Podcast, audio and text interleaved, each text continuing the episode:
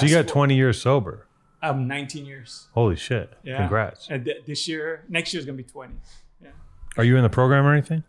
Uh, kind of. Kind of. I mean, like I, I don't run the, the, the you know the the full program, you know, like and with the sponsor and yeah. What's crazy is that you know what kind of inspired me to get sober was actually um, Cartoon and Esteban. Yeah. Because when I got sober, they were already seven years clean. Yeah, I remember. And then I was like, holy shit. They were like a power. I remember when they were like, I remember Cartoon and Esteban, and they were sober. And like, I think Cartoon at the time was like into Tony Robbins and shit. And they were on some like search and destroy. Like, yeah. In that, th that era, those two guys, I mean, they're still crushing, right? Yeah. But in that era, as a young kid, seeing them, it yeah. was like, my jaw was like, what the fuck is going on? Like, these guys were destroying everything, like every anything that had anything to do with that kind of art or that lifestyle or that culture. They had it in every, in music and films, in the shop, in the, mm-hmm. the place that, you know, down Skid Row, like yeah. all that shit. And that's why I have, you know, as soon as I made a little bit of money, I was like, well, I have to get, I have to get a Esteban photo. I have all these Esteban yeah. photos everywhere. I was like, I got to get Yo. some of those. Yo. And I went to them. I was like, I got, you got, you got to break me off. You know, I, I went there with like five grand. I was like, give me this, this, this. And then of course, like I'm getting tattooed by Cartoon because at the time, and probably still, but it was like his clientele was just like A-list. Yeah. And it's like, that was like a, that was a mark that you've made it if you had, if you had that, that merchandise from those guys. Yeah. And yeah, and they were, they, they were a, uh, they were a beacon of a clean lifestyle. Yeah. Right. I'm still, I, I still want a Cartoon tat, you know? Yeah. Be, before he retires, hopefully, you know, we, we joke about it sometimes. It's what we're going to actually do sometime, but, um, yeah. but yeah, they were very, very in instrumental or whether they knew it or not of me getting clean yeah. at that time. And then I remember asking Cartoon to be my sponsor. Yeah. And he was like, he did, he, he kind of was like, uh, oh yeah. We were Oh, sorry. Bring, yeah, the so mic, I, bring the mic closer. Bring the mic he closer. I asked Cartoon to be my sponsor at the time, and he kind of politely declined, backed out, and then it kind of, kind of pushed me back from the program a little bit. Yeah. Where like, you know, I'm I'm not running the most perfect program, like I said, with sponsors and all yeah, that, yeah, and yeah. sponsoring people. But I do periodically go to meetings uh, to check myself in, especially if I start getting all tantaran and thinking that I got this thing licked. Yeah, I'll go to a meeting and hear some of the newcomer stories, and yeah, it quickly puts you back in check. Like you yeah. know, it, just that quick, you can go out. You know. Yeah. Um, so that's cool. Nineteen yeah. years is uh is no joke. Yeah, I'm pretty. I I've done it a bunch of different ways, and the way I do it now is I'm pretty regular because I'm still crazy. So I just still, if I get away from it for too long, my brain starts telling me all kinds of weird stories. Mm-hmm. And, uh, and I start also building cases against people being like, you know what, fuck this dude. And like that, my head gets full of resentments. Mm-hmm. And, uh, it still does even with, with the program too, but like, at least it's managed, you know, and the thing is you start, if you're an alcoholic, you start to build a case against everything. And you're, there's a whole judge and jury in your head. It's like, you know what, man? Like you need to, first of all, fuck that guy and and and fuck her too. And also like you should be doing this. And also that guy's got a better car than you. And why can't you have like one joint? You yeah, know, like all yeah. that kind of bullshit. And that th that chorus, it lives in my head. So I have to, uh, I gotta stay pretty regular. Yeah. But hold on, I wanna back up because the cause thing, right? Mm. The wife gets you a cause doll for your tenth sobriety anniversary, so that must be like nine years ago. Yeah, nine years ago she gets it at the wholesale price of like six racks yeah from the manufacturer. I think it was four racks and another grand to bring in or something. Five racks, yeah. Which is like a sick that someone's spending five racks on you as a, for a gift. That's dope. Yeah, no matter what it is. Oh yeah, if sure. it was a watch, a, a necklace, I'd be blown away. Yeah. Right. But B, uh The, the the the value in this thing is just it's it's it's now at two fifty to three hundred yeah. racks. And I remember someone telling me someday it's going to be worth like a quarter mil easy, um, and I didn't. I was like, really for for vinyl? You yeah. know, it's because yeah. it's not even like bronze or whatever. It's yeah. a, it's a vinyl sculpture. Yeah. You know, a vinyl toy. But um, yeah, I guess it's mind numbing. That idea of not knowing when to get out, because if you get out now, every, everyone's going, get out, get out, get yeah, out now, yeah, fucking yeah. sell it. And then like five years from now, it's like, What boy? Hey! Allergies. Less. Less. I got them too. Yeah. Uh, five years from now, it's like, oh, now it's one point two. I need a fucking Zyrtec. I was offering you a Zyrtec. Um, well, that well, no. They say the same thing about my my Impalas too. The fifty-nine Impalas have skyrocketed right. Out of all the Impalas, you know. And uh, and the reason I, the only reason why I like the fifty-nine Impalas is because being that I'm half Chinese, you know, it's the only car with the kind of tilted eyes, like chinky. I call it the chinky eyes.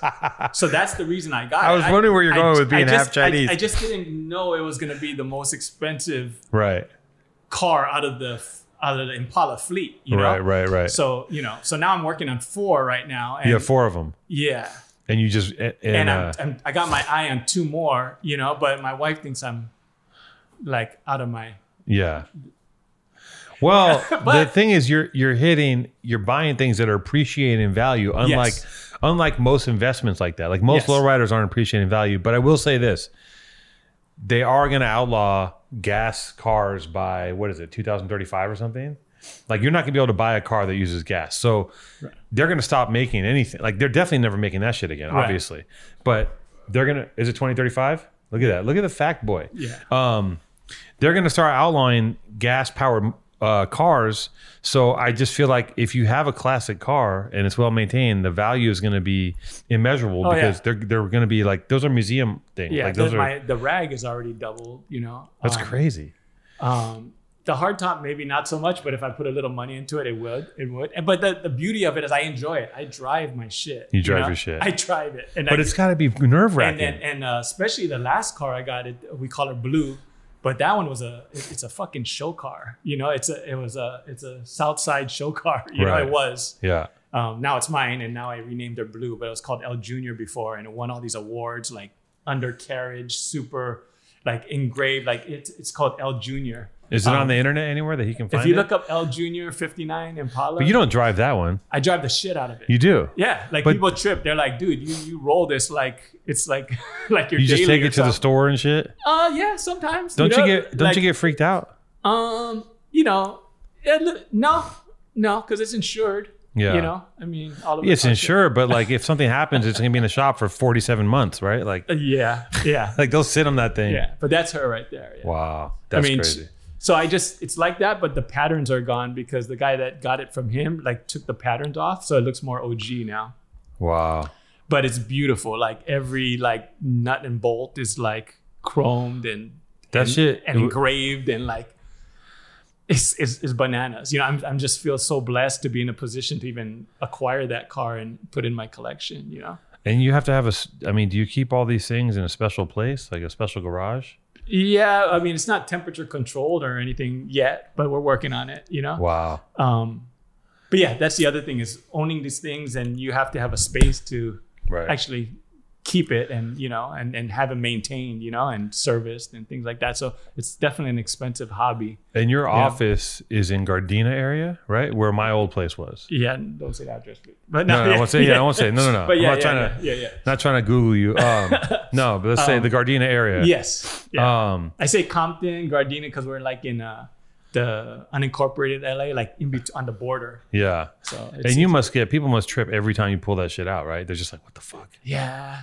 Yeah, I, I think so. Right? Yeah. Like yeah. they're just pulling up to a gas station and like, you got to have a conversation every fucking two miles, yeah. right? Yeah, that's why my wife don't like to roll in it because yeah. it's like, it's kind of nerve wracking. I guess when you're rolling and people are honking and they're yeah. like, you know. Yeah, they're honking at like you. Like old white ladies throwing their panties at me and shit. You know what I mean? Like, you know, it's like, I remember losing my virginity and that shit. Yeah. You know, like, so I mean, in that specific car at the drive-in. Yeah, so.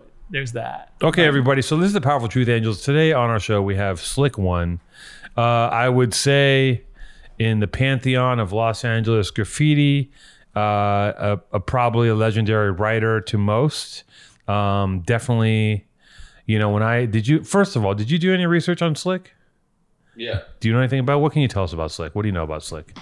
He's a graffiti, well, I don't know if you're current, but uh, The graffiti artist, uh, known for his graffiti, and uh, cont oh, contemporary a, artist as well. He's a graffiti artist known for his graffiti. Well, yeah. Look, man, I'm scrambling here. You Isn't that the, the point? Spot. Like, yeah. That was the no, point. Right? I'm just fucking with him. Yeah. I try to tell him to do research on guests, and he never does until like five minutes before. No, I looked him up, man. But luckily, I know I know who Slick is. Okay. I know who Slick is. Well, thanks for having me. I'm yeah. glad you're on. Yeah. Uh, I think a lot of people. It, my age will know who you are, and a lot of people not my age, a lot of historians will know who you are. Um, I will say that the first thing that comes to mind, and like, listen, I, after all this time, I, I spent a, lot, a large portion of my life dedicated to doing graffiti. Uh, graffiti has influenced my life to this very day, because obviously I can reach out to a guy like you, have you on my show, and I know what I'm talking about. It's influenced every facet of my entire life, no mm. matter what I do. It's just part of my life in a really weird way. I didn't choose for it to be that way, but to this day, like, I'm still like doing throw up, like drawing graffiti, like fucking around for fun, like just still, it's still in me so much. I don't go out and bomb anymore, but it's still a part, it's still a part of my whole fucking vocab, everything, right? And, but I also am able to look back at all of that time and, and not take it as seriously as I took it when I was a kid. Because when we were kids, it, we took this shit very seriously. Oh. And I, yeah. yeah, and I know that, and as a result of that, there were beefs. Like, I know you had some legendary beefs with people. Everyone did. If you were a graffiti writer of any note, you had beef. Right? That was part of the game. And I just want to say the first thing that comes to mind that most people that know who Slick is is like, they're just going to talk about the Slick Hex battle, right? That you guys were at the time the top dogs in town, and you guys had this battle, and it was super publicized, and it was like this event, right? It, it turned into an event. It turned into an yeah. event. Um, and if you can pull, put up, pull up Slick Hex battle. Was, was there one or two? There's two battles. There's two battles. Yeah. Right. So the first one was at Belmont. The first yeah. one was at Belmont. I remember this. I remember Can Control covered it, right? Yeah. They, they put it on the publication. Yeah. And, you know, if you guys don't know what a battle is, it's just like two writers. Uh, sometimes it's crew versus crew battling yeah. on a wall, or sometimes it's writer versus writer. And this is how, and I don't think people do this anymore, but this is how writers would settle the beefs. Yeah. And they would go, they would just split a wall in half mm-hmm. and paint and just basically try to rip each other via painting. Yeah. And I remember yours was like, uh, I don't know if it was one or two, but you did a character of him coming out of a jack in, jack in the box. That was number two. That was number two, the hoax one. Yeah. So, I mean, if we rewind, if we go even further back, we yeah. go to the, the first one at Belmont. Yeah. In my defense, I didn't even know it was a battle. Honestly. You didn't know? Okay. I thought it was just, I, I, I, this guy Hex wanted to paint with me. Right. And at that time, I used to paint with whoever wanted to go paint. Like, I just loved to fucking paint, yeah. you know? Even though I was killed to succeed, but I would paint with like Risky. Yeah. And, and uh, me and him were Aerosolics when we painted, because oh, he was yeah. from W C A. But I just loved to paint. I painted with Green, with yep. Dream. Like, those, oh are, those are my dogs, right? So this guy Hex wanted to paint, and... uh Let's say like, yeah, let's paint. Let's do it. Let's, let's rock some shit at Belmont. He goes, you take this half, you take this half. And this kid, this I remember this little kid, Sid, brought me his outline.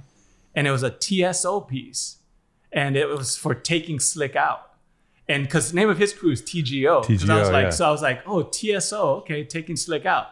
Until then, I, I, w I already started my painting. And I had painted this little character with a little... Uh, with the dude sitting on this like stone throne all lit, and uh, next to his pet scorpion. Yeah. That was already painted. So I had already painted that. When the kid brought me his outline, they're like, oh, Slick, he's he wants to, this is a battle. Wait, so someone from his side showed... No, he was just a kid that hung out at Just Belmont. A random kid from Belmont. Yeah, I remember his name was Sid. And, he, and he, did he and, write and, Sid and, or his and, name was Sid? His name was Sid. And okay. He, he stole his outline. He stole like, you know, like, cause you leave it on the, you know, by your cans yeah, or whatever. Yeah, so yeah. he brought it to me and showed me. He's like, he was like my spy, right? He went in and he was yeah. like, yo, Slick, you know, th th this is what he's going to do. And yeah. Hex didn't really paint much up until then, because he started with backgrounds. Like, so right, right off the bat, I thought he was cheating, because he went with like rollers and like knocked out his background, where I, I go in with spray paint. I was such an, I was such an idiot. I was such an aerosol purist yeah. that it had to be all from the spray can. Like, right, you couldn't like, roll I thought, it. Like rolling buff paint was cheating in my book, you yeah, know. Yeah, yeah. And, and this like this like these little rules we make up in our head and stuff, yeah. you know. But um, yeah. So I had already started with this this scorpion and stuff, uh, and then when I found out it was a battle, what happened was I put um, I looked at what he was painting, and he had painted a castle with a rat running. Which I guess was his, like, you see that, yeah, that castle? Yeah. It was his, uh, it, it was his pet rat running to the castle. So I, what I did was, uh, I was like, oh yeah? So I took that, I, I did my scorpion. And if you notice outside the scorpion, I just put like a rat tracks out, out of the scorpion's mouth with just the tail hanging out. Um, and so what happened was, uh, that was my kind of like subtle jab at him. Like, you know, my scorpion was devouring that little, his pet rat. Right, right, right. right. So, and then he came back the next day and then did like a Medusa character, like yeah. riding on a, on top of a scorpion, like right. killing her, you know? I mean, uh, killing, and that was my pet because I had a pet scorpion back then named Bertha. Oh, you had a real scorpion? Yeah. Oh, yeah. Okay. So I took it really personal. I was like, he's going to like kill, you know. Yeah. He's going to kill Bertha like that? Yeah. You know? So I came back and I did like a Medusa. Mm-hmm. On site, right there, I did a sketch. I did a Medusa, like like a, a, a executioner cutting off his Medusa head, right? Like holding, you know. So it just went back and forth back then, and then it was crazy because as the days went on, more and more people started showing up, right? You know, more and more people like this because there's no, you know, social media or anything. Yeah. yeah. So there's word of mouth. You know, people started coming. Yeah. And selling shit there and like right. you know I mean like I, I, I know I'm embellishing a little, but I, I feel like they were selling like hot dogs and shit by the yeah. end of the thing, and you know but but uh you know taco truck, you know I don't know, but it it, it got blown into a big event. Well, it was over a couple of days, it, right? Yeah, it was a whole week, and then we, we had to end it. So we're like, so I just asked him, I was like, oh, so you know, T S O, did you take Slick out? And he's like, nah, I don't think so. And I was like, all right, I won then, and I just left, and then that was it. And then and then Risky came later and was like, oh, we want to get some pictures for Can Control. Let me do like an aerosolic piece right next to it because we were doing aerosolics. And I was like, I was like, fuck yeah, throw it on there. So till this day, a lot of people are like, well, Risky helped you with letters and this and that, but Risky wasn't even part of the battle. That was like an after thing. We just took pictures for Can Control, you right. know? Um, but yeah, that, that was the thing. They said I didn't bust letters, but I didn't have to. I just did a big S in the brick wall that was burning through the wall. I was like, because... I don't know. Wow. That was that. So, and then Risk, what, wait, what was Aerosolic? That was another little crew, right? Aerosolics? It, well, it wasn't, it's basically because Risky was from uh, W C A and yeah. I was from K two S. Yeah. And out of respect to the crews, like, you know, it, Risky wanted me to join W C A and I was like, I can't, I, you know, because they were the first crew I met when I came to Los Angeles. Right. And I was like, I've always showed loyalty, you know, to my crew. But I was to like, K two S. Yeah. yeah. But I was like, whenever we painted together, we did like this little like neutral thing called Aerosolics, got which you. was just me and Kelly, you know. Got you, got you. Um, K two S but, is hard. It, but, it's like, damn, that that era too. Uh, and I'm going to sound like a fucking, like a lame old person, but like, I feel like that era, the crews around in that era were like heavy. K two S, K S N, W C A, yeah. even before we came on the scene, yeah. the guys that we looked up to. Uh, legendary, T C F, U T I, like these guys are were were just like, I don't know. I get, before I even moved to uh, Cali, I heard uh, K two S and W C A had a battle yeah. down in Belmont Tunnel. There was a big battle, and then Prime kind of served everybody in W C A because up until then, I feel like W C A styles were direct derivatives of like an East Coast sort of style. Like right. the way they filled in, the way the letter shapes were, the bars and everything, the arrows and things like that, where Prime just came out of left field. And I think it's because of his uh, his gang roots or whatever, yeah. and, and the block letters and all this. He His letters were kind of like more blocky and geogra- uh, geometric. Right. And like solid and like, it, it was crazy. Like for that, for Prime's piece at that time, it was just crazy. Because yeah. up until then, like I said, it was more like an East Coast sort of vibe, you know? Yeah. So I, so, I got to give it up to K two S. You know? So then after that, okay, w- first of all, let me let me back this up a little more. Where did you come from originally? Uh, Honolulu. Hawaii. Oh, okay. So you're a Hawaii boy. Yeah. Okay. So you came here from Hawaii. And I came here to stop doing graffiti. Like, it out that was, because I made a deal with the folks, you know, because I was catching heat in Hawaii at the time, you know, because I was pretty active, um, that I was going to come to L A and go to school and not do graffiti anymore. How old were you? This is eighteen. eighteen. Yeah, nineteen eighty. Right. You're already like, I'm eighteen, it's time to hang it up. I'm washed. Yeah, I'm, I'm done. I'm going to go to L A yeah. where there's no graffiti. Yeah.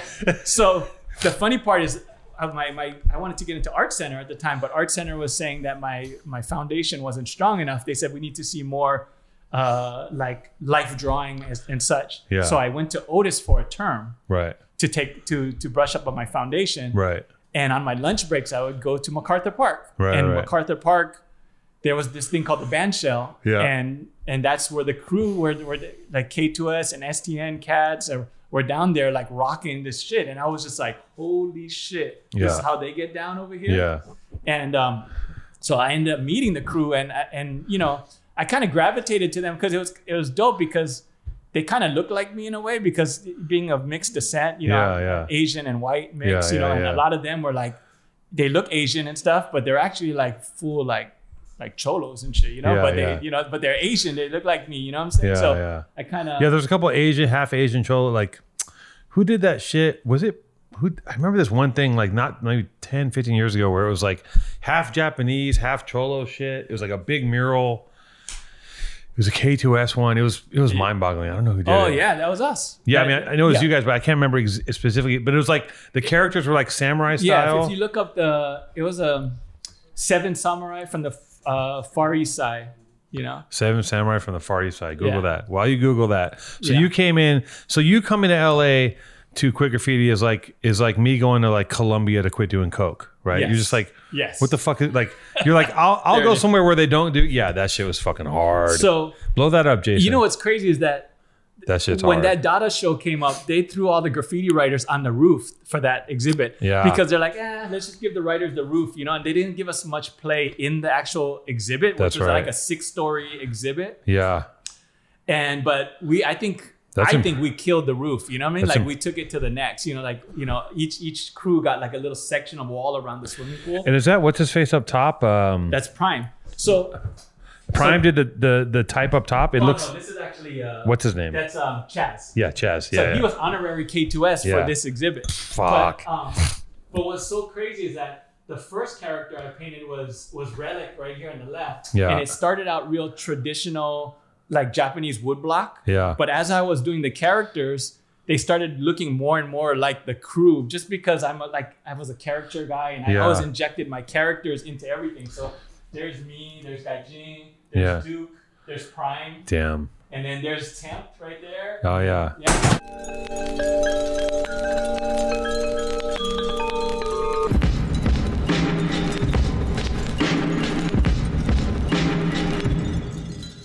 It's Sorry okay. about that, bro. See, the old days, that would have been a beef for life. Right. They'd be like, he set me up. Um. Well, well, honestly, because even I was, I was, I was telling Mikey before I came here, I was like, you know what? I haven't talked to Two-Tone in a minute. You know what I mean? So yeah. I didn't know where we stood, because the last conversation I had with you was like a weird text about the, about some T-shirt bullshit. Yeah, about yeah, yeah. yeah. So I was just like, not. I think I was. Like, I might have been loaded at the yeah, time. So I was like, I apologize. So so no no, it's it's it's understandable yeah. to protect your, you know, what you guys created and stuff. You know, I get it, but I don't know where I stood with you. Yeah. So that's why when I got the call to come up here, I was like, okay, this is it. No, um, you never I, I know. Was like, I was like, hey, Mikey. I was like, you know, maybe you should, you should roll up with me. You know what yeah. I mean? Like, like, like. Because, you know, you don't know. You no, know what I mean? No, and, listen, and, and, listen. And I'm happy that it's this no, and just the chair that you set me up with. And uh, that's the extent of it. And I wish know. I wish I was that. I wish I was cool enough to set up a chair that exploded. Like fifteen okay. minutes into the interview. Yeah. It's funny because I did remember, I was like, I haven't talked to Slick in a while. I'm like, and I had this hazy memory of being mad about like some t-shirt graphic, which is so fucking stupid. Yeah. And I remember, yeah, the last thing I think was like this, like talk, but I, but I was also like, I was um, no, no, no excuse. Yeah. I was loaded at the time. Yeah. I think I was in Hawaii and I was fucking off my face for like a little period of time. Yeah. I relapsed.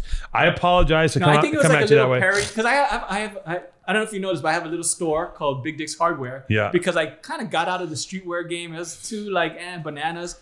So I just, I got a little, uh, it's called Big Dick's Hardware. We sell spray paint and I make some cool shirts every so often. Like, yeah. And yeah. one of them was like, kind of like, Uh, a parody off you guys shit, and yeah. I, I guess you caught wind of it or so. I didn't yeah. even release it. I think I just did like an I G post on it or yeah, something. Yeah. And you you were like quick to put the smash on it, and I was just like, yeah. and I had to. I was just like, oh, it wasn't no disrespect or nothing like that. Yeah. I was just like, you, I, I like you guys' aesthetic. You guys' shit's hot, man. Yeah. It's like you you got to be worried if no one's biting your shit. No, I know. You know that, I mean? Oh, that, that see that reminds me. After the second battle, yeah, I think it was Reese who made the cartoon about the battle. Was that Reese? No, it was it wasn't Reese. It Not was Reese. It was uh I know which one you're talking about. And that I it remember was, it was uh what's that kid's name from uh he, he's he's part of the uh Not Reese. No, it wasn't Reese. Not Realm. It, no, that's not that's not his style. Was it Realm? No. No, it, I sure wasn't Reese. Somebody, no, I know it wasn't Reese because yeah, I like somebody yeah. did a parody of the battle in I think it was in Can Control, yeah. one of those magazines. It showed like my ex girlfriend with the big titties yes. and all that. Yeah, yeah, yeah. yeah she's I putting like sunscreen shit. on your nose, yeah, and there's like yeah. the news is there, yeah. and it was making fun of how publicized the battle, the second battle was. Yeah, because right? it was, it was for the media and all this shit, right? Like, and that's why I didn't want to do it. Right. Because I already won the first battle. Right. So when they asked me to battle him for the second time on, on, on television, yeah, I was like, nah, I'm cool. I was like, I already won. Right. right? I got yeah. nothing to gain from this. Then Hex was going to battle somebody else. Right.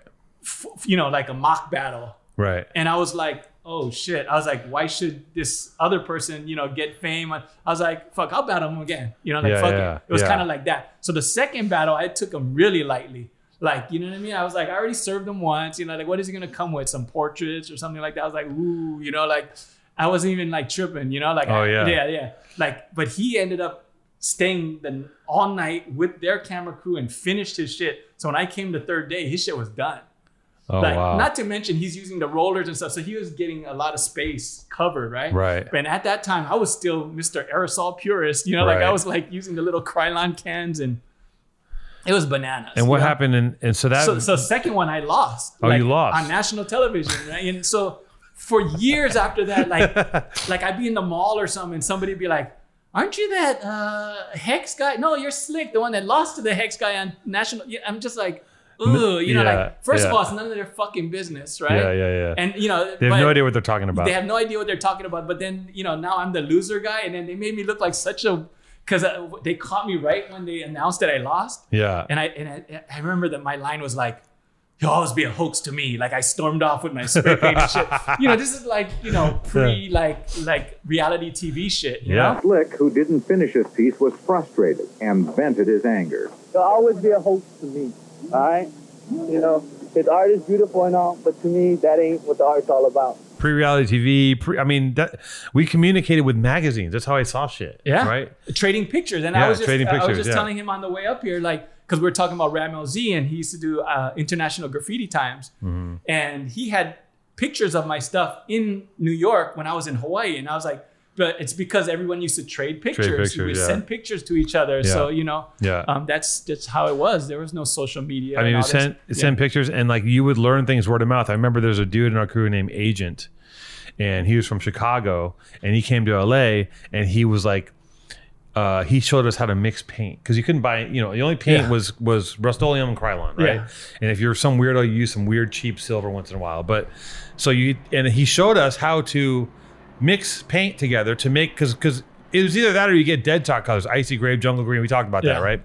And the way you would do it, because now no one would do this because it's fucking stupid, but you take one can, and you don't have to put one can in the fridge. You take one can, you leave it out. You take another can and you put it in a boiling pot of water, mm. and you get the W D forty cap with a straw in between the two, and you make the hot one. You make the hot one spray into the one that's not hot because the pressure rises in the hot one, okay? Mm. So I would sit there and mix colors in my apartment, and I also would make noodles out of the same fucking pot. So the pot had a, after a certain point of water, it was just covered in paint, and wow. I'll cook the noodles in the bottom because I just didn't give a shit. We didn't do the boiling, we did the freezer technique. You did the freezer technique. Yeah, yeah. So it was the other way around. The right? other way around. Yeah, but still the same same theory. Right? And it's gotta be dangerous to boil a fucking spray can. Like there's, there's oh, no, yeah, yeah, yeah. like that I, shit I, could, you know, like it, it's it's just dumb the things that we did like with that with impunity as a kid because you don't have any sense of like and even just the toxicity of all that shit. Like it's it's so yeah, that's what we used to do. It's so you, dumb. You know what's crazy? Like uh, I,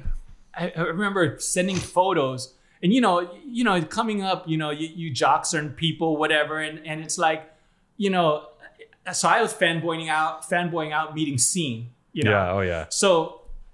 Fast forward to, this is growing up in Hawaii. Like I love seeing stuff, whatever, right? Yeah. Then I met him and I actually gave him some photos of some work that I did at the band shell, you know, at MacArthur Park, which was a spray can playing a saxophone. Right. And um, it was funny because my, my boy, Charlie, he was like showing me this video and it was like of Scene selling these t-shirts. Yeah.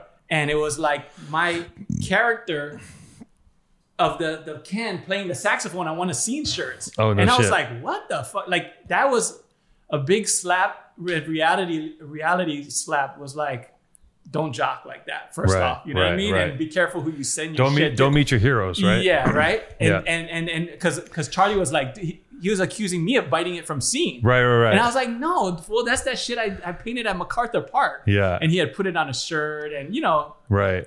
Probably redrew it, whatever. But I was just like, okay, that's, you know. And sometimes in, in Scene's, I don't know the man, but sometimes in Scene's defense, sometimes you can bite things subconsciously. I've now, done that. I've done that. We've all done it. We've all been like painted something and like, oh, fuck. I've, I'm guilty of that of, of, it was actually a one oh one board I did for, um, I think it's Eric Costin. Uh-huh. It was actually a, a like this kind of hillbilly-ish monster, like ripping off Mickey Mouse's ears. And uh, I painted it like twenty, twenty feet high on, on World Industries. And then we took a picture, Nadas took a picture and put it on a, on a, ironically, it's called a Slick Bottom, right? It was right. when they first came out with Slick Bottom skateboards. Yeah. But it's funny because I thought I totally came up with that concept. Yeah. To swear up and down, that was my shit. Yeah. You know? And uh, if, yeah, if you look up Eric Costin skateboard, is it is it is it one oh one or Plan B? I, I forgot what the fuck it was. It's so long, so long ago. But um, it was like a it was like a Mickey character with a little, yeah. There's the board. So I thought I came up with it, but then my boy Genius, you know, from uh, you know uh, T D K or D T K. Yeah. yeah. Um, he was like. Um, Dude, you saw that in my sketchbook, huh? And I was like, what the fuck? And yeah. I was like, I still didn't click. Yeah, yeah, yeah. And then he showed me the sketchbook and I was like, oh man, my bad. I mean, of course, it's my style, yeah. you know, uh, it's totally different from his, yeah. but the idea was totally from Genius. Yeah. And I didn't even realize it. And you feel when, when you do that, and when you apologize, you still feel like you're lying because you just like, there's no way this guy believes me right now that I did this accidentally. You yeah. still feel like, no, oh, for sure. Yeah, you're like, trying to defend yourself and you're like, no, I really didn't do this on purpose. But they're like, yeah, sure. Yeah, you know? No, but that's the homie. He, he knew, he he knew. And, uh, you know, like I was sincere about it. And, but, uh, but yeah, it's, it's just weird how the mind can block something out and it's, it's just think it's your own shit. Here's another. Oh, I love that artist right there. The one that's sitting on oh, yeah. dude's face. Yeah, yeah. He passed away, right? He passed like, away. Yeah, yeah. yeah. Oh, I need to. I'm, I'm glad I got one of those. Yeah. Um, sorry.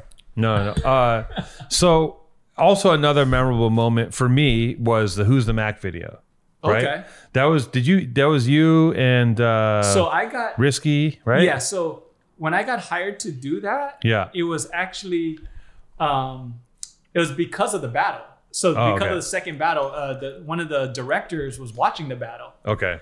And he he was actually, um, you know, uh, Thomas Stern and um, his his name was Thomas Stern and uh, Alex Winter. Mm-hmm. So Alex Winter, a lot of people know from um, The Lost Boys. Yeah. You know, and Bill and Ted's Excellent Bill Adventure. Bill and Ted's, Bill and Ted's, right? Yeah, so that's he's, Ted, they, right? They, they were directing a lot of videos. So yeah. I did the Red Hot Chili Peppers, Taste of Pain, and the Who's the Mack through them. Okay. And then Kelly came in. Um, Dude, because we're, we're rocking the whole Belmont Tunnel. So Kelly came in and, uh, of course, first thing he rocked was a big Risk piece. You know what I mean? But yeah. uh, the, the funny part about, about that one was that um, we're doing like a roll call. Like, you know, Cube wanted us to hit up like different people and the crew and the everything. The lynch mob. Yeah. yeah. And then um, Kelly wrote, um, did he write Chuck D instead of Chuck? Oh, yeah, like he yeah, forgot yeah. the H in the, in the, in the Chuck.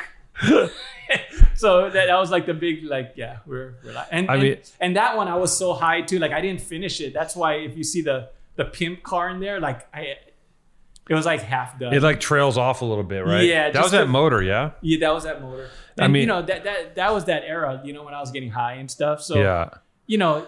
It was still hard as fuck. I mean, look at that. Thank you. Oh, yeah, that's my little that's just hard. Attempt at portrait of Ice Cube right there with the pimp dude right there. Yeah. Yeah, I remember seeing it like after, and I remember seeing it slowly get fucking tagged on and shit. Yeah. But I remember like shortly after going to the motor and seeing that piece.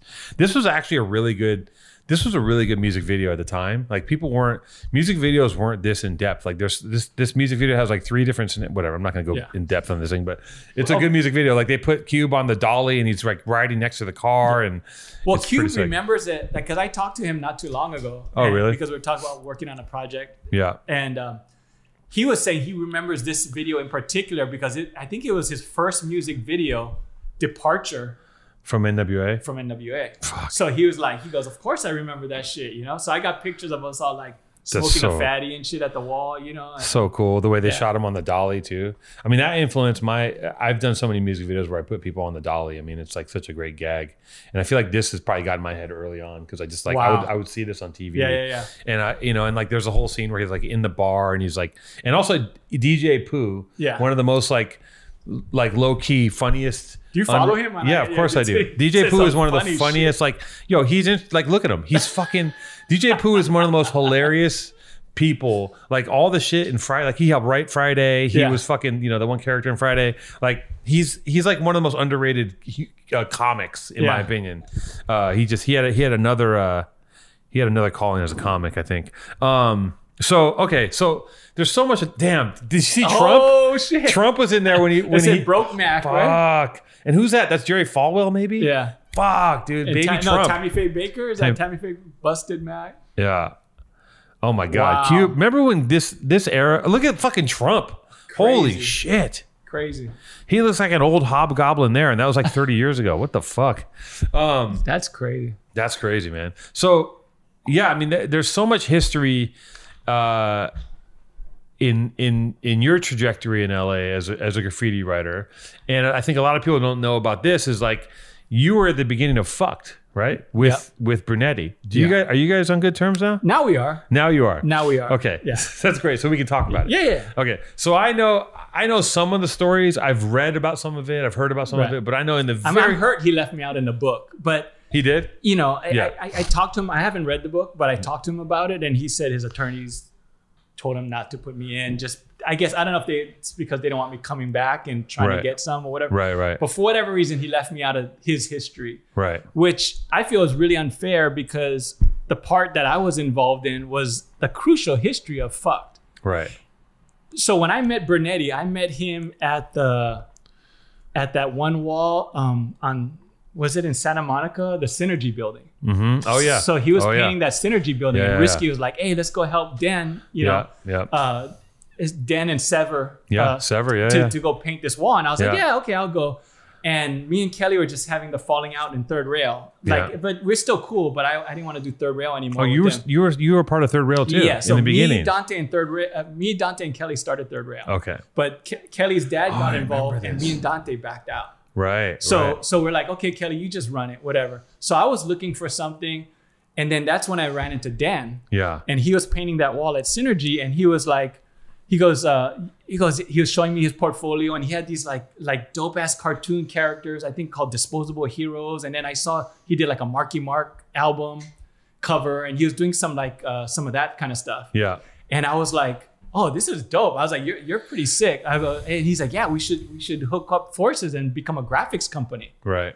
And I was like, okay, like dope, dope. So we started thinking of all kind of names of, you know, like what are we going to call this this graphic alliance, you know? Yeah. And then he, then he was, as I noticed in his book, he had Fucked in there, right? Yeah. And I was like, well, what the fuck is this, you know? And he was like, he goes, well, it was this thing I was doing with Nodis, but, you know, we, me and Nodis had a falling out.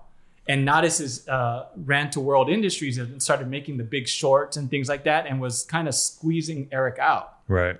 So I was like, well, I told him, do you still have the registration under your name? And he's like, he goes, yeah, I, I do. So right away, we went and re-registered it under me and him under yeah. Fucked Graphics. Yeah.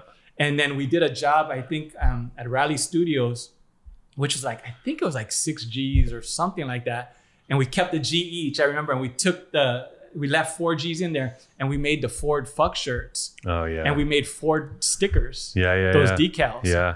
That was the first thing me and Br- Brunetti did together wow. um, as Fucked Graphics. Right. And I was like, fuck that. Let's just take it back from Rocco then. And, you know, because I felt like they couldn't hang because we were stronger graphically. Yeah. So the, one of the first albums we did was the Far Side album. Oh, yeah. As the roller graphic. coaster, yeah, the roller coaster. Yeah, yeah, so that yeah. was our first, our ride to the far first, side. Yeah, first yeah. big gig, you know, yeah. as a graphics. So if you see on that cover, it says uh, Slick and Eric, and on the back it says by Fucked Graphics because yeah. we are a graphic company. That's right. And That's the right. first store we sold clothing to was actually Extra Large on Vermont. Right. I remember bringing that box fresh from the printer was the the Ford Fuck shit, and uh, it was that and the stickers, and that's what. Uh, Eli carried, and then the rest Fuck. was history. But I mean, we started going back and forth with with Rocco and and Nodis for a little bit. And then me and my boys went and shut that shit down in person. You right. know? Oh, okay. And where Rockwell didn't want to fuck with it no more. You guys went in on some other shit. Mm, yeah. I don't. I, yeah. Yeah. We. we but we, different time. It was different time. Yeah, yeah. Yeah. And that, you know, and then me and Bernetti started blowing the fuck up. Like, right. you know, like, and I think what, what the, the good combination of me and Bernetti was, you know, he was more like into punk rock and punk and that aesthetic. Yeah. And throw ups and that type of graffiti, where I was more into the hip hop. I was, yeah. you know, not really keen on all that shit, you know? Yeah. So he hit me to a lot of game on like, you know, rock and yeah. punk rock. And, yeah. and I think that combination, it was like yin and yang. Yeah, yeah, yeah. And we were doing some dope shit, you yeah, know? Yeah. The problem was, you know, I was started to dabble in the go fast, you know? Like yeah, I started yeah. to get into like, you know, I was on coke and meth and things like that. Yeah. Where he was doing the other side, you know, yeah, like yeah. going down, you know? yeah, so, yeah. you know, we were all on the same page for a long time. And then we started kind of pulling apart, you right, know? Right. And um, then then money started getting in the picture, like yeah. you know, Japanese. It was hot in Japan, yeah, streetwear, yeah. so yeah. they were throwing bags of money at us and shit yeah, like that. Yeah, so yeah. you know, it got a little crazy. We had a store on Beverly, you know, called the X Fuck store that we oh, did a yeah. collaboration yeah, with yeah, the extra yeah, large yeah, guys. Yeah, yeah, dude, that store was so before its time. It, it was dope. What year was that? This was maybe ninety-one, Fuck. ninety, yeah, ninety-one-ish, ninety-two, but it's called X Fuck. So it's funny because we took the extra large ape, but instead of that, we took this little chimp, and then I, we took teeth. Oh yeah, it was a baby chimp. Yeah, we yeah, t- yeah. but we took the teeth like clip art style from uh, from like from this National Geographic of this like Indian lady singing or something, and just slapped it on the on the ape's mouth and was like, okay, this is extra fuck now, you know. And it's like right. Uh, Eli then loved it, and then we opened up our first store, and right. it, the the whole store was like a deli. I remember we made it like a deli. I got these old deli cases and we got them all chromed out like a car and stuff, and Whoa. Made like a cashier. But we were on Beverly before Beverly was really popping. We just right. got it in there because it was cheap. Right, you know? right, right. Now it's too crazy. Yeah. But the crazy story about Extra Fucked was right next door was this guy. Uh, I forgot. He, he used to make like denim for like the rock stars and all that shit. You know, yeah. like the high end like leather denim. And, yeah. and then Gabor made all the jewelry, all the silver, you know, jewelry. They were next door to the Fucked office, right? Because it was our office and the store. Yeah. So apparently we had a break-in one day, and we're like, how the fuck did they get into our spot? So they broke into their place, broke the wall, and stole a bunch of t-shirts from our store, you know? Oh, shit. All they took was t-shirts. But the guys next door were tripping out because they had like two thousand dollars pairs of jeans and like, you know, ten thousand dollars wallet chains right. and all this shit. And he's like, they didn't touch shit. They wow. came in strictly for the fuck shit. Whoa. So they were kind of like tripping out on who the fuck we were, right? Right, right, right. So, I mean, that's how streetwear was back then. You know what I mean? Like, we were rubbing noses with like, you know, celebs and shit. You know what I mean? Like, yeah. Gene Simmons would like walk into the store or like, you know, like, it, I mean, it was, it was I cool. remember there was a whole, he did a whole Kiss thing too. Maybe that was after you left. No, that was me and him. That so was when you were there, if yeah. you notice one of the Kiss graphics. Yeah. Both of us are Gene. That's when it was started the downfall of us. Like one of the graphics was an album cover and it, see right there, it was a, there's me on the on the left and him on the right, but we were both arguing to be who's going to be Gene Simmons because nobody wanted to be, uh, um, you know, like yeah, nobody wanted to be Starman, right? So we're like, no, I'm Gene Simmons. So um, we kind of translated that onto the shirt, you know, right. that's us arguing. So, but that was kind of like our downfall already because the egos and money and like I said, the drugs in the mix didn't help. Right. But but I always loved Eric's aesthetic and his yeah. his, his he was dope. He yeah. was super dope. It's just that at a certain point, like his humor wasn't, because people used to tell me, how can you be partners with, he's such an asshole, he's a dick. And that, I used to hear that all the time, but yeah. I thought it was humorous, yeah. you know, because I saw, I appreciated the humor in it. But after a while, I guess it, it took its toll and people saying that shit kind of ate at me too, you know, like yeah. it starts to get your head in your head, like, yeah. oh, Slick, you can do it without him or you know what I mean? And yeah. then, egos and shit like that, but and the, also the, all the drugs too. All the drugs, but the truth of the matter, we're we're a deadly combo. I think that yeah, you know, yeah. But it's that energy is like you, that energy of partnerships. It creates this energy, and a lot of times it destroys itself. Yeah, because it's a lot, and it's like, and also like things happen. people get, you know, egos change. Like in the very beginning when it's pure and there's nothing involved, yeah, it's like everyone's just like, you're just working together, boom, boom, yeah, yeah. nothing, you know, there's no, no money, there's, there's no, no money. money. It's like, let's fucking go because yeah, it's yeah. all abstract. Yeah. It's like, fuck it, we're doing something cool. And then, you know. I hear that happens to a lot of bands and stuff like yeah, that too, It's the right? same, yeah, it's every day, um, everything. Every, but it's such a shame because like, like I said, I loved working with them. Like we came up with some dope shit. And it, and it, the, the the ending was nasty. It, yeah. I mean, where two, he, you know, we got, he was shooting at me. Like it, it got nasty, but you know. Yeah, let's, I'll let's talk that, about that. I'll save, I'll save that for my book. But you don't want to talk about. Wait, you can't gloss over that. What do you mean? She took a shot at you?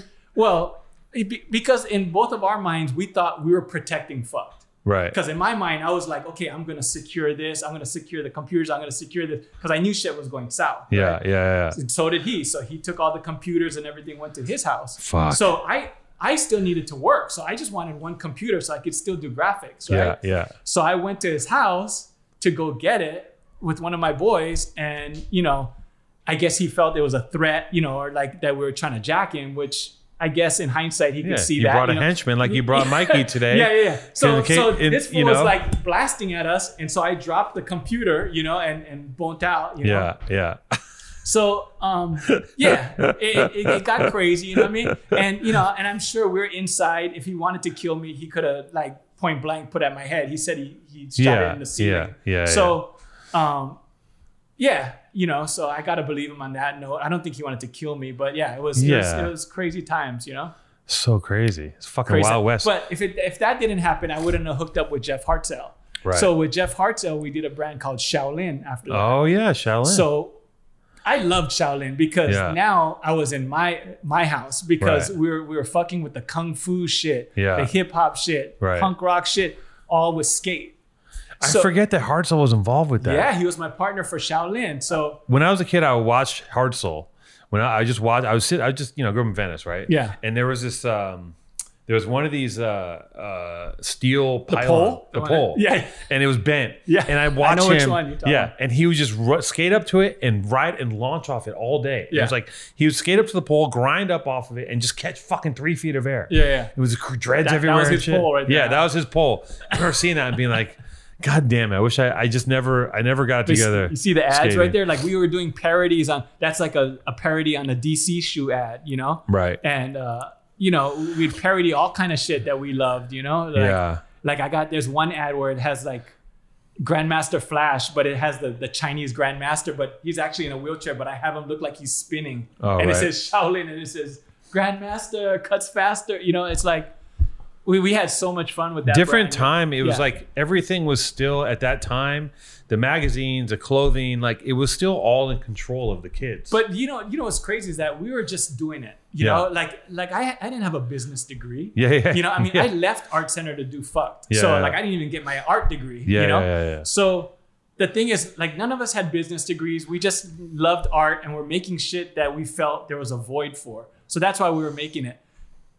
Being that being said, we didn't have our business degrees, so the business sides were fucked, yeah. you know? So even with the Shaolin and stuff, before we could get our shit together, which we should have blew the fuck up. Yeah. But you already had like the Drunken Monkeys and things like that, like come people like that who are Garmentos, yeah. stealing at our aesthetic and just yeah. running the, running with it. Yeah, yeah, yeah. You know, and yeah. then we just look like we're copying them, yeah, but yeah, like yeah. that was like the story of my life for the a long time. The Garmentos are like the bad guys in, in all these stories, right? yeah. They're just lurking in the shadows and they see an idea and they're like, we have the fucking entire machine ready. Like yeah. these kids are cool. Yeah. We'll take this little, we'll take ten percent of what they did and drop it in and just go, press go. And all of a sudden you turn like two years later and they're just like, they're at like nine hundred million. Yeah. You're like, what Burnt the fuck? it the fuck out. Yeah, and then yeah. you're just like, you're you're still trying to launch your first season. And yeah, I mean, th- well, that, we don't, yeah, we're it, just all, most streetwear, right? It, at least it was this way. It's not that way anymore. But streetwear, uh, from when I came, when I was around it, was usually just like, I mean, I guess a lot of clothing is like this, but it's just some guys getting together, all kinds of different personalities, a yeah. lot of crazy people, right? It, it attracts all kinds of crazy people because you can just take a graphic, you can put it on a t-shirt and you can just sell it. And anyone can anyone can do it. Yeah. Anyone can fucking get a blank and source, like you can figure it out pretty quickly. Yeah. It's not rocket science. Yeah. And uh, it attracts a certain kind of personality. And for a while it was really interesting and like, it's still interesting, but it's also very fucking like, there's a lot of money on the table now, and it's really heavily commodified. Oh, yeah. And now it's now it's like carved out after all this time. Like in high school, I remember being the first wave, right? Um, well, selling out was bad when we were in, right, you know? Right. We were like, we got offered chain stores and yeah, mall yeah. stores, and we're yeah. like, nah. Fuck no, yeah. We're fucking too cool to be yeah, in this yeah, yeah. store. Yeah. Like, I was like, anything with the word urban or anything like that, nope. You yeah. know, like that, that yeah. was like our rules, you know? Yeah, like, yeah, yeah. But now it's like, there's no such thing. No such fucking There's no thing. such thing like, as dude, everyone's like trying to grab the bag. Well, know? Even from when Born and Raised started ten years ago, there was there was a sellout thing that we wouldn't do. Like we yeah. were like, well, we're not going to go in here. We're not going to do that. We're not going to yeah. do this. And ten years later, it's like no one gives a shit. And actually, people are happy if they see you get a bag. Yeah, they're like, yeah, yeah, yeah. you should work with fucking McDonald's. Yeah, like, yeah. Back in the day, I would be like, I would that's, never fucking that's do that. Fucking bananas. I mean, it's crazy. I mean, Supreme with the Louis and all yeah. that shit. I mean. You know what I mean? These are the, the big guys that we used to fucking diss hard, you know? Yeah. Like, and then when you're going to collab with them, it's, it's yeah. crazy. That's, but, you know. That's how it is. Hey, I mean, at the end the of the day. McDonald's, yeah. It's, it's you got to pay your bills, right? You know, it's like, and, and if everyone's playing at, at that level, yeah. it's either you play at that level or you get left behind. You know, like you can be fucking, you know, uh, core is poor, man. Like, you know, I, I shout out to Pat from Ruka, who always used to tell me that, you know, and like, and I wouldn't listen. I never listened to him. He'd be like, core is poor. I'm like, yeah, I get you. And then I go home and be like, fuck this. I'm not doing that. I'm not doing this store. I'm not doing, you know. Yeah. And it's true, you know, and like you do. And the thing is, it's a brutal, hard business. Yeah. Being in clothing, being in streetwear, whatever the fuck it is, it's hard. Yeah. It is not like you have to keep reinventing your shit every fucking couple of weeks. It's, there's a lot of pressure. To, like, it's tough. And it's like, you know, you might as well get some fucking money out of it. Yeah. It's not, this is not an art project, you yeah. know, I'm not a fine artist, you know, so. Well, if I played it right, I felt like I could have sold This Is It for a lot of money, but yeah. we just kind of faded it out. And we just like, like I said, we're not that business savvy, you know yeah. what I mean? Where I could yeah. like yeah. milk every cent out of it, you know? Yeah, yeah, yeah. Um, so we just kind of focus our attentions more on the, on the fine art now. And, and um, yeah, that's kind of the direction where, where I'm kind of taking my career, not so much streetwear, because I see a lot of my, my counterparts in the fine art lane killing it, yeah. right? And I'm just like, and then I tell myself, why, why ain't I doing that? Why? Yeah. And the truth of the matter is because I was in streetwear for so fucking long, doing season after season, trying yeah. to be cool guy, you know yeah. what I mean? So it's burn, it's it's, it's burnout it's, central. It's, it's like fucking burnout. Then I've burned out so many times in this past ten years. It's not even count. You can't even count it. I've yeah. burned out and come back so many, like just been like, I can't do yeah, another yeah. thing. And then come, you come back the next day. Yeah. I burn out. I've burned out like fucking probably ten times. I'm yeah. like, I can't, this is fucking ridiculous. And then somehow you're just like, all right, you know, so it's, it's, it's, it's grueling. And I do, I respect uh, and admire, and I'm very jealous of fine artists mm. because if I could just be left alone in a room, you know, let's say a warehouse, and I could just paint and listen yeah. to music all day. It's like my dream. Yeah. Leave me alone. Let me yeah. just fucking do this. I'll hop out and make a film once in a while, but like, let me just sit here. Instead of just like, you know, I'm dealing with like meetings upon meetings upon meetings and fucking margins and calendar and this yeah. has to be this day and what it's about bananas. This contract and blah, blah, blah. It's like, I didn't sign, I didn't start up. I had never started. The only reason I've ever started businesses, and I've started a couple, is because I don't want to make a fucking resume. It, right. it bugs me out, and I don't want to work for people. Yeah. And and that's because like not because I'm some fucking honorable smart genius, just because I'm fucked up. And like I don't want to have a boss, and I don't want to make a resume, and I don't want to sit here and fucking tap dance for someone and be like, here's what I can do for you. That's the only reason I started business. But starting a business is a motherfucker. Oh, I I used to tell my because my dad is from that old school of thinking like you work hard on you know start your way at the bottom and work. And uh, he feels like all artists are like con artists. Yeah. But I, I, you know, I used to joke with Pops is like, you know, I go, it's a lot of work to stay unemployable. You yeah, know? Yeah, and yeah. that was my like ongoing joke with him because I, like you said, like I worked my ass off so that no one could hire me, you know? Yeah. I mean, so. Look, I've had jobs. I worked at Eddie Bauer. I was a plumber's assistant. I worked at Bay City's Deli. I fuck. I, I worked at a fucking shoe store. Like I've, I've had jobs. Yeah. Like I've done it, and it's, and it's grueling, and no. Like there's nothing wrong with those jobs. Yeah. You know, like there but at are, least you can go home. Yes. At those jobs, yes, you, you, get you, to can, go you can clock out yes. and not think about yeah. that job anymore, yeah. which you can't when you're self-employed and with streetwear no, or no. Wh- whatever, fine artists, you can't clock it out. It never leaves it's, your brain. Even yeah. like on the weekend, like I try not to work on the weekend yeah. unless I have to, because there are weekends where I'm going to work. So I try to have weekends where I fucking, you know, have yeah. some balance, but you're still thinking. You're still like, you know, and the text coming, you're like, fuck, okay, I don't want to think about this right now. I just want to like enjoy this day. Yeah. And uh, yeah, but you know, whatever. It's, I mean, I'm sure your father now is like, you can't say that anymore, right? Well, he's, he's like, well, you've made a life now, but I oh, think, okay. you know, um, but yeah, yeah. He before he passed, he saw some of the success that I was getting with yeah. some of the art stuff, and yeah. and um, you know, Yeah. Yeah. After a while, like your parent, your parents are like, oh, yeah, oh, okay, oh. Yeah. My, my my mom's ninety-two. Oh wow. And she still paints. Oh wow. So we actually did a collaboration together for the sneaker company Li Ning. They, I took one of her traditional Chinese watercolors and I smashed the shit out of it, like right. you know, graffiti, and made all her flowers into characters and stuff. And and Li Ning loved it because it was the the smashing of two cultures, like yeah, yeah, ancient, yeah. you know, traditional Chinese and. And graffiti, you know? Yeah. Um, and they put it on apparel. Oh, okay. And uh, so I, I was able to uh, cut my mom some fat checks. And she was just like, That's you're hard. Getting this for That's what? That's fucking hard. For messing up my... And then she's seen how quick I messed up her paintings and yeah. how many hours it took her to actually do the actual painting. Yeah. And now it's worth this, you know? And so, yeah. That's uh, tight. But I go, Mom, you know, that's what we work hard on creating, you know, this, you know... Uh, yeah. aura of who I am or whatever, you know, Slick the entity, you know? Yeah. Um, like you work long enough, you work long and hard enough to where you can just basically catch a tag on something and it's worth something, right? I mean, that's that's kind of what it's all about. Is that... Th- um, that's a, that's another collaboration I did with Li Ning. I, yeah, I do a lot of work for them the past few years. But a lot of the, the work I do for Li Ning doesn't see the light of day out here, which is a shame because we do a lot of...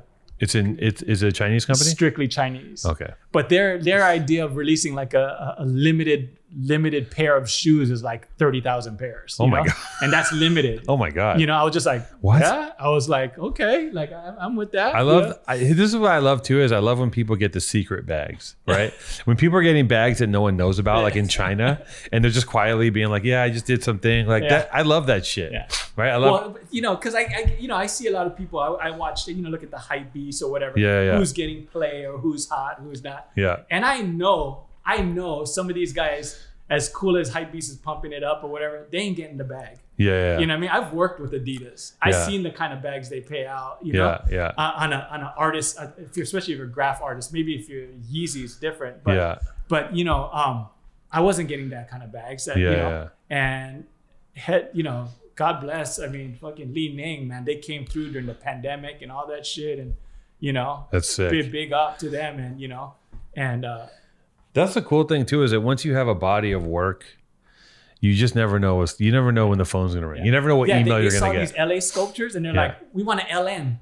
So I built a giant L N sculpture in their, their office, you know, oh, like wow. a huge one, like fourteen feet high, like L N. Whoa. You know, and you're yeah. just like, they love it. You they know, love they, it. They love it. You know, yeah. I feel like sometimes you're more appreciated in other countries than you are. Yeah. Here in your own hometown. And it's easy for you because you've already done the legwork, yeah. right? You've already done the work. Yeah. So you're like, yeah, I got one for you. Boom. Let me just fucking I've boom. I've been trying to get a thirty foot like L A sculpture in Dodger Stadium for a minute now, but it's, it's like they don't recognize, you know what I mean? But uh, I so mean, I, has it, have you ever gotten sweated by Disney? I no, because no. at the end of the day, they can't register hands. Okay. They got the they got the ears unlocked. Yeah. They got the shorts unlocked yeah. and all that shit. But you know, cartoons are cartoon hands. Like right. I, I wasn't saying it was Mickey. Yeah, yeah. I, I never referred yeah, never, to it as Mickey. And right. the first time I painted the L A hands, if you look, it was actually a, on a wall in Belmont Tunnel. Right. And it was actually a, a, a rat, like dressed all gangstered out, throwing up the L A. It's it's on the oh, yeah. the history of L A book. Oh yeah, yeah, I remember that. Um, that's that's where that L A hands is from. It was never from Mickey Mouse. Yeah. But people just. Well, it was a rat, so it's like a reference, right? E, I, I guess. There it is. Yeah. Graffiti L A. Graffiti L A, yeah. So that's from a production I did in Belmont Tunnel with Temp and all that's of us. That's hard. It was a K two S S T N piece, and that was one of the characters. That's dope. So that's where the L A hand was originally painted. Right. Oh, so okay. it was never like a Mickey thing that right, a lot right. of people think. I yeah. mean, since then, I painted Mickey with it, you know? Yeah. Um, but then the initial one, that's our logo and everything, and that I make the sculptures out, it's all based on that cat right there, you know? Well, so, not cat. He's a rat. You know? That rat. Um, so before, listen, I want to talk to you about, this is a segment I do uh, every show. I don't know why. I, I think I started doing it because uh, I'm a fat piece of shit and I'm trying to not be fat, right? So I'm always working out. Okay. I mean, you've, you've known me a while, so you've probably seen me at peak fatness before. You see me lumbering around yeah. with a few extra pounds on me, right? So I'm fighting I'm fighting those demons all the time because when you get sober, uh, you can't get high anymore, but you can definitely get high off of cupcakes if you want. So I well, do- What are you at right now? Huh? What are you at? I don't know. I don't weigh myself. I, I got up to two sixty when I first got clean. Yeah. Two No, two seventy. Yeah, that's two sixty-seven. That's child's play. I, yeah. I fucked those numbers. Oh, okay. I'll blow right through those numbers. uh, but um, I also, just in my defense, I'm very dense. I'm very I'm very muscular okay. underneath all the fat. Okay, and I know okay. all fat guys say that. In my case, it's true. I'm very fucking strong. So watch watch your mouth. Mikey, knock it off. Okay. Um, so here's the thing. I have a show called, uh, I have a segment on a show called What's the Fattest Thing You Did This Week? Now, unfortunately, I got really bad news. I fucked up big time this week. Uh, it's been a terrible week for me. And what I did was, what I, I'm going to talk about myself first. I went to a screening of uh, Cabin Cabin Fever. It was the Online Ceramics guys did an outdoor screening of that movie, which I actually never saw. I thought I did, but I didn't. And it's a very, it's like Eli Roth, kind of a campy, like, have you ever seen Cabin Fever? I I may have. Yeah, I think so. It's great. It's just like, it's like very... Is it like a lab or something? Is no, no, no. Oh, they're that, they're that in the one? Woods. Okay. It's a bunch of people on college, college kids in the woods. Okay. And they all get a flesh-eating disease, and it's just chaotic, and it's fucking great, and it's funny.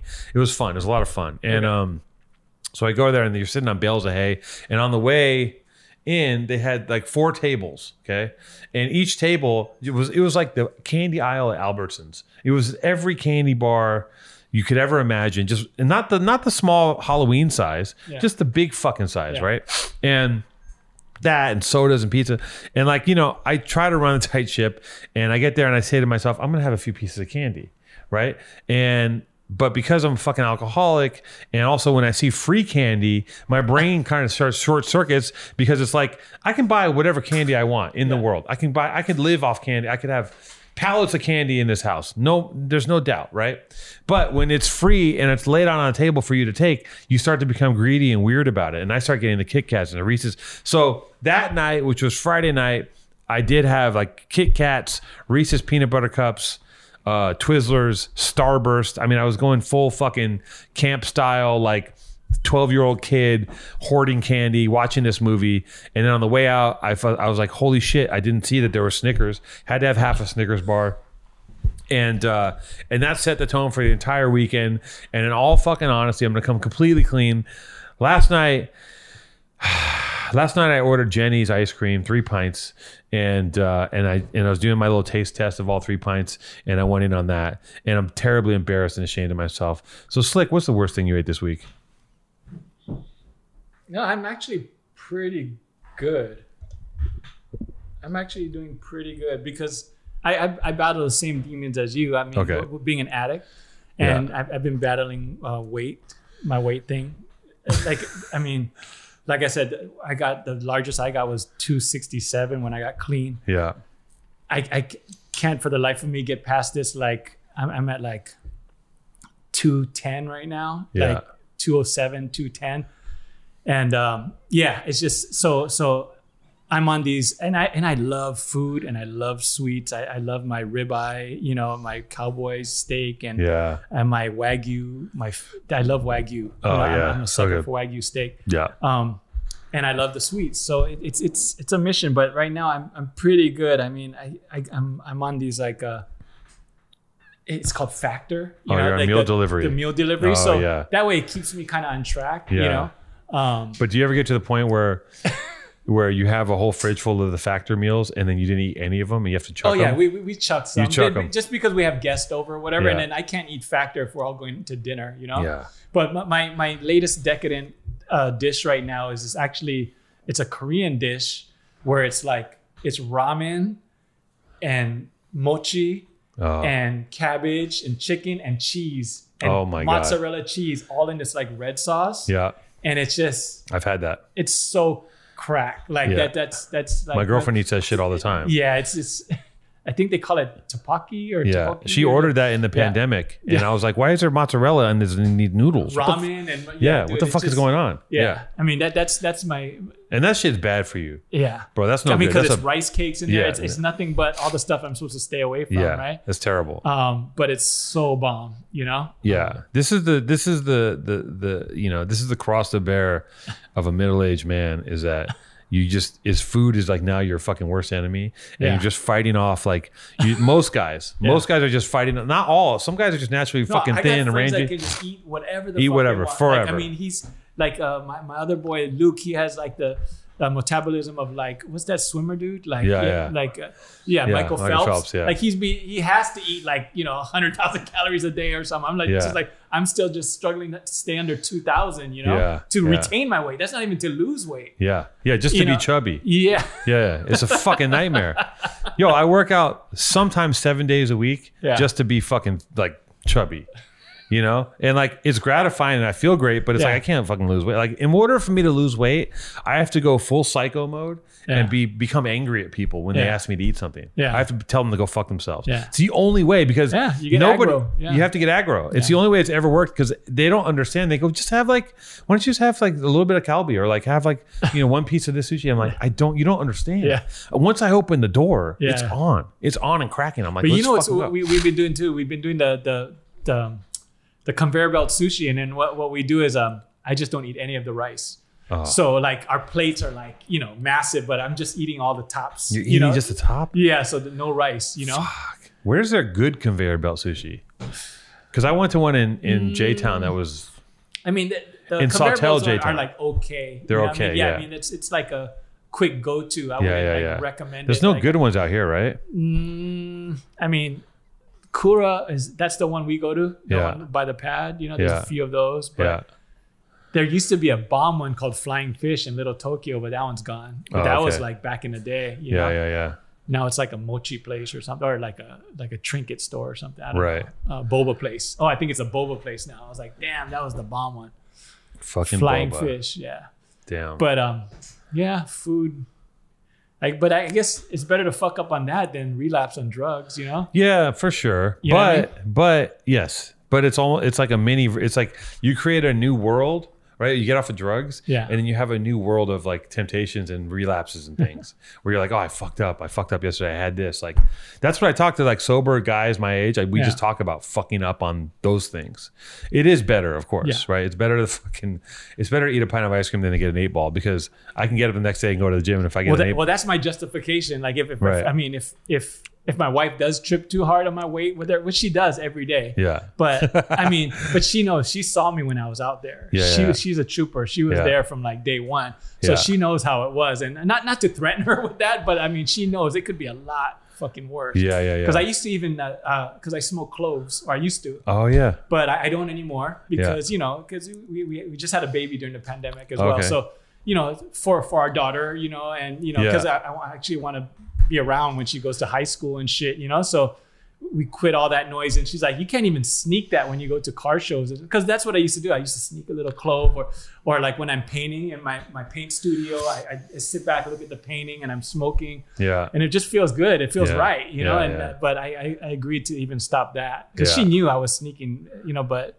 yeah. she didn't say nothing, you know? Yeah, you have to you have to put a fucking fatwa on everything that's that's you know, it's all gotta go yeah. for me. I and can't, I love the smell of weed still, you know, and, oh, I, and yeah. but I, I just stay away from everything because of the the meth, you know, like yeah. that that was my demon, and I don't want to relapse. Like I might be a little high on on weed or something, and be like, well, you know what, maybe. Oh yeah, I, I'll, yeah. I'll, I'll, I'll no, do man. a rail of the. That, the yeah, just a little baby bump. Yeah, like and that's how it got me back when I first relapsed was. Uh, I stopped. I said, I'm not going to smoke meth anymore. I'm just going to do a line. Yes. You know? And then I was just doing lines and I didn't feel like I was quite back in it because yeah. I'll, I'll do a rail now and then. But this girl I was dating at the time, she's like, oh, but if you heat up the pipe and you snort it, it's called a hot rail. And I was like, you snort the line, but then it you blow out smoke. And I was like, holy shit. I was like. Cheat code. Yeah. And I was like, ah, this is my new shit. And this, this is a then, loophole. And then after that, I was just like.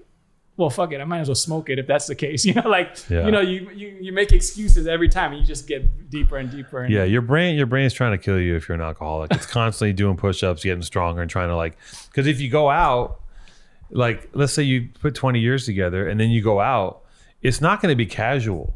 Like, you're not going to go out and be like, once in a once in a while, you're gonna go out, you're gonna go ham, yeah. and also you got resources now, yeah, right? You got you got shit to lose, yeah, yeah, and you could throw a lot of money at the problem, yeah. You can be like, oh, I can really do this, yeah, and your addict brain will kick in and just fucking try to murk you, yeah, you know. But you know, but you know, I think I think with addiction, I think you who got it even worse is the gambling gamblers, yeah, because. I think like with drugs, you only can do so much drugs, right? Yeah, yeah. I feel like I like I can only smoke so much meth. I can't really, you know what I mean? But you could actually not only lose your house, but you could lose your your you know, borrow money from so and so. You can get. Are you yourself, a gambler? I used to. Yeah. You know, I used to play a little pai gao and stuff like that, but yeah. not not enough to. I mean, you know. I play a little poker badly. Yeah, I, I love poker. You know yeah. what I mean? But not. You know, I think ever since the thing is doing business yourself. You yeah. gamble on yourself all the fucking time. Yeah, yeah, and, yeah. uh, and, and every day is a gamble. And I'm, I, I like rather, especially after you, after you, if you, after you lose, like let's say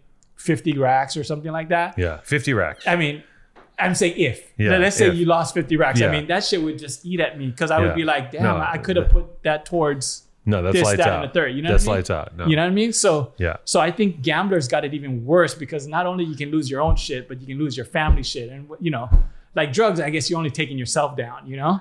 Yeah, Kevin, but, Kevin, shout out Kevin Kuzatsu, who said, when you're gambling, think about what that money represents. You're like, oh, this right here is a new iPad. This is a Honda. Like, yeah. you got to look at it as, yeah. as items, and it becomes real. Because yeah. that money, like, being someone who's lost the equivalent of his rent in a week, yeah, it's it's like, I can take the hit, no problem. It's yeah. not a big deal. Like, yeah. I got, you know, I'm good. But it hurts so fucking bad because I'm like, that's a month, that's rent. That yeah. could have been put towards a million. That could have been a fucking anything. Could have yeah. been a trademark. Like, that could have been the future of something. Like, and instead it just lined some jackass fucking pockets. Yeah, I was right? smoking right, two ounces, two ounces a week, maybe at my highest point. Of meth? Of meth. Holy shit. So, so my connect would just bring it. Like, I didn't even have to leave the house. He'd oh my bring God. It and like leave like with money because I you know he fronted to me and it was just it was that like I never had to leave the house. Oh my God. So I was just there like thinking I'm creating all kind of graphics, you know, yeah. thinking I'm doing all kind of like dope you sober shit. Up, it's just like a squiggle. Dude, I saw some of my old sketchbooks yeah, yeah. like when I was high. I call it the Ice Age. Yeah. And um I can't even decipher the sketches. I yeah. mean they're so out there because you before you finish your sketch, you already got ten thousand other ideas. So like I'm just trying to, let's say, draw this guy throwing a ball. Like, I've already in my mind threw it, caught it. Like, you know, like. You're too like, ahead of yourself. Yeah. You're in the it, future. You're sketching in y- the future. Yeah. It was yeah. so sketched out. Like, I couldn't even decipher. Now that I'm clean, it's like I, I can, you know, make sense of some of the stuff and, and actually finish a project and execute. And so I'm a lot sharper now, you know. Yeah, yeah. And just absolutely. Thankful that I have my mind still halfway intact. It's all better. That, that we can talk about it and laugh about yeah, it now. Yeah, it's all better clean. I try to tell guy, new guys, they're like, I got to fucking, I got to take a molly so I can fuck this chick. I'm like, it's going to be fine, man. That's just one night. Yeah. You're going to jeopardize your, ho- your whole fucking get down for yeah. one night with one person. Like, give me a break. It's all fine. Like everyone's like, I'm not gonna be able to draw. I'm not gonna be able to make music. I'm like, yeah, you're gonna do better. It's gonna be even better well, than you thought is, it was. It seems like it was that adventure when you're when you're out and yeah. when you're on a good one. Like yeah. even the simplest task, you know, was became an adventure. You yeah. know? And I think that's maybe was fun about it to me. I, I feel like since oh, I'm clean, yeah. I feel like I'm so not fun anymore. Yeah. Like I feel like okay, that fun went out the door when it became clean. You know, but well, you feel like you're you feel like you're some sort of fucking. You feel like you're some sort of like bandit or or a spy because you're like, you got to put the shit in the car and drive. You're high. You got to hide the shit. You're driving to the spot. Yeah. You got to get the connect. You get the shit. And like, you're you're just playing this game. Yeah, like yeah. I remember driving around like that and being like, fuck yeah, I'm going to fucking burn this I, I shit all let down. I used to cook meth in my pad. I mean, like, dude, like, I mean, it, it I mean, it doesn't sound that crazy, but I mean, crazy. You know, you don't really take, you don't consider the repercussions, right? Like if yeah. you got caught or yeah. whatever, oh, and things yeah. like that. But we used to do some crazy shit, you know? Yeah. And I remember the microwave blowing up with, we were like trying to clean all this meth. The microwave blew up. Any normal person would be tripping out or whatever, right? Yeah. But not us. We put blankets on my kitchen to chamber the smoke so we wouldn't waste any. Oh my God. You know, because we wanted to, we wanted to. So these like, Mikey's over there cracking up. Look at him. I mean, dude, like, I mean, I got some meth stories, but yeah, we're not allowed to talk about them at the meetings because you're not trying to glorify it or anything, right, but right. I mean, it's just funny as fuck now to think about it, like, what the fuck was I thinking? Like, yeah, try, my, my microwave just exploded with all this meth in the house, and I'm and trying I'm, to trap the smoke. And I'm trying to trap the smoke in to chamber it all in, so I get so I don't waste it, you know? Fuck, dude, trying yeah. to chase smoke. That's so sick. Chasing smoke. Wow. Oh, but yeah, dude, I wish you know. I don't know. This has been fun, man. Yeah. I know you got to get yeah. out, you know. Yeah, yeah, thanks no, for having me on the, you know, the the podcast. Yeah, thanks for coming, you know? Man. It'll be good. It'll be good in the in the lineup. We got some, we got some good some good guys. I had Saber on. Yeah. Yeah, which was insane. Yeah, he got some serious graffiti stories. I wish I had those kind of stories like.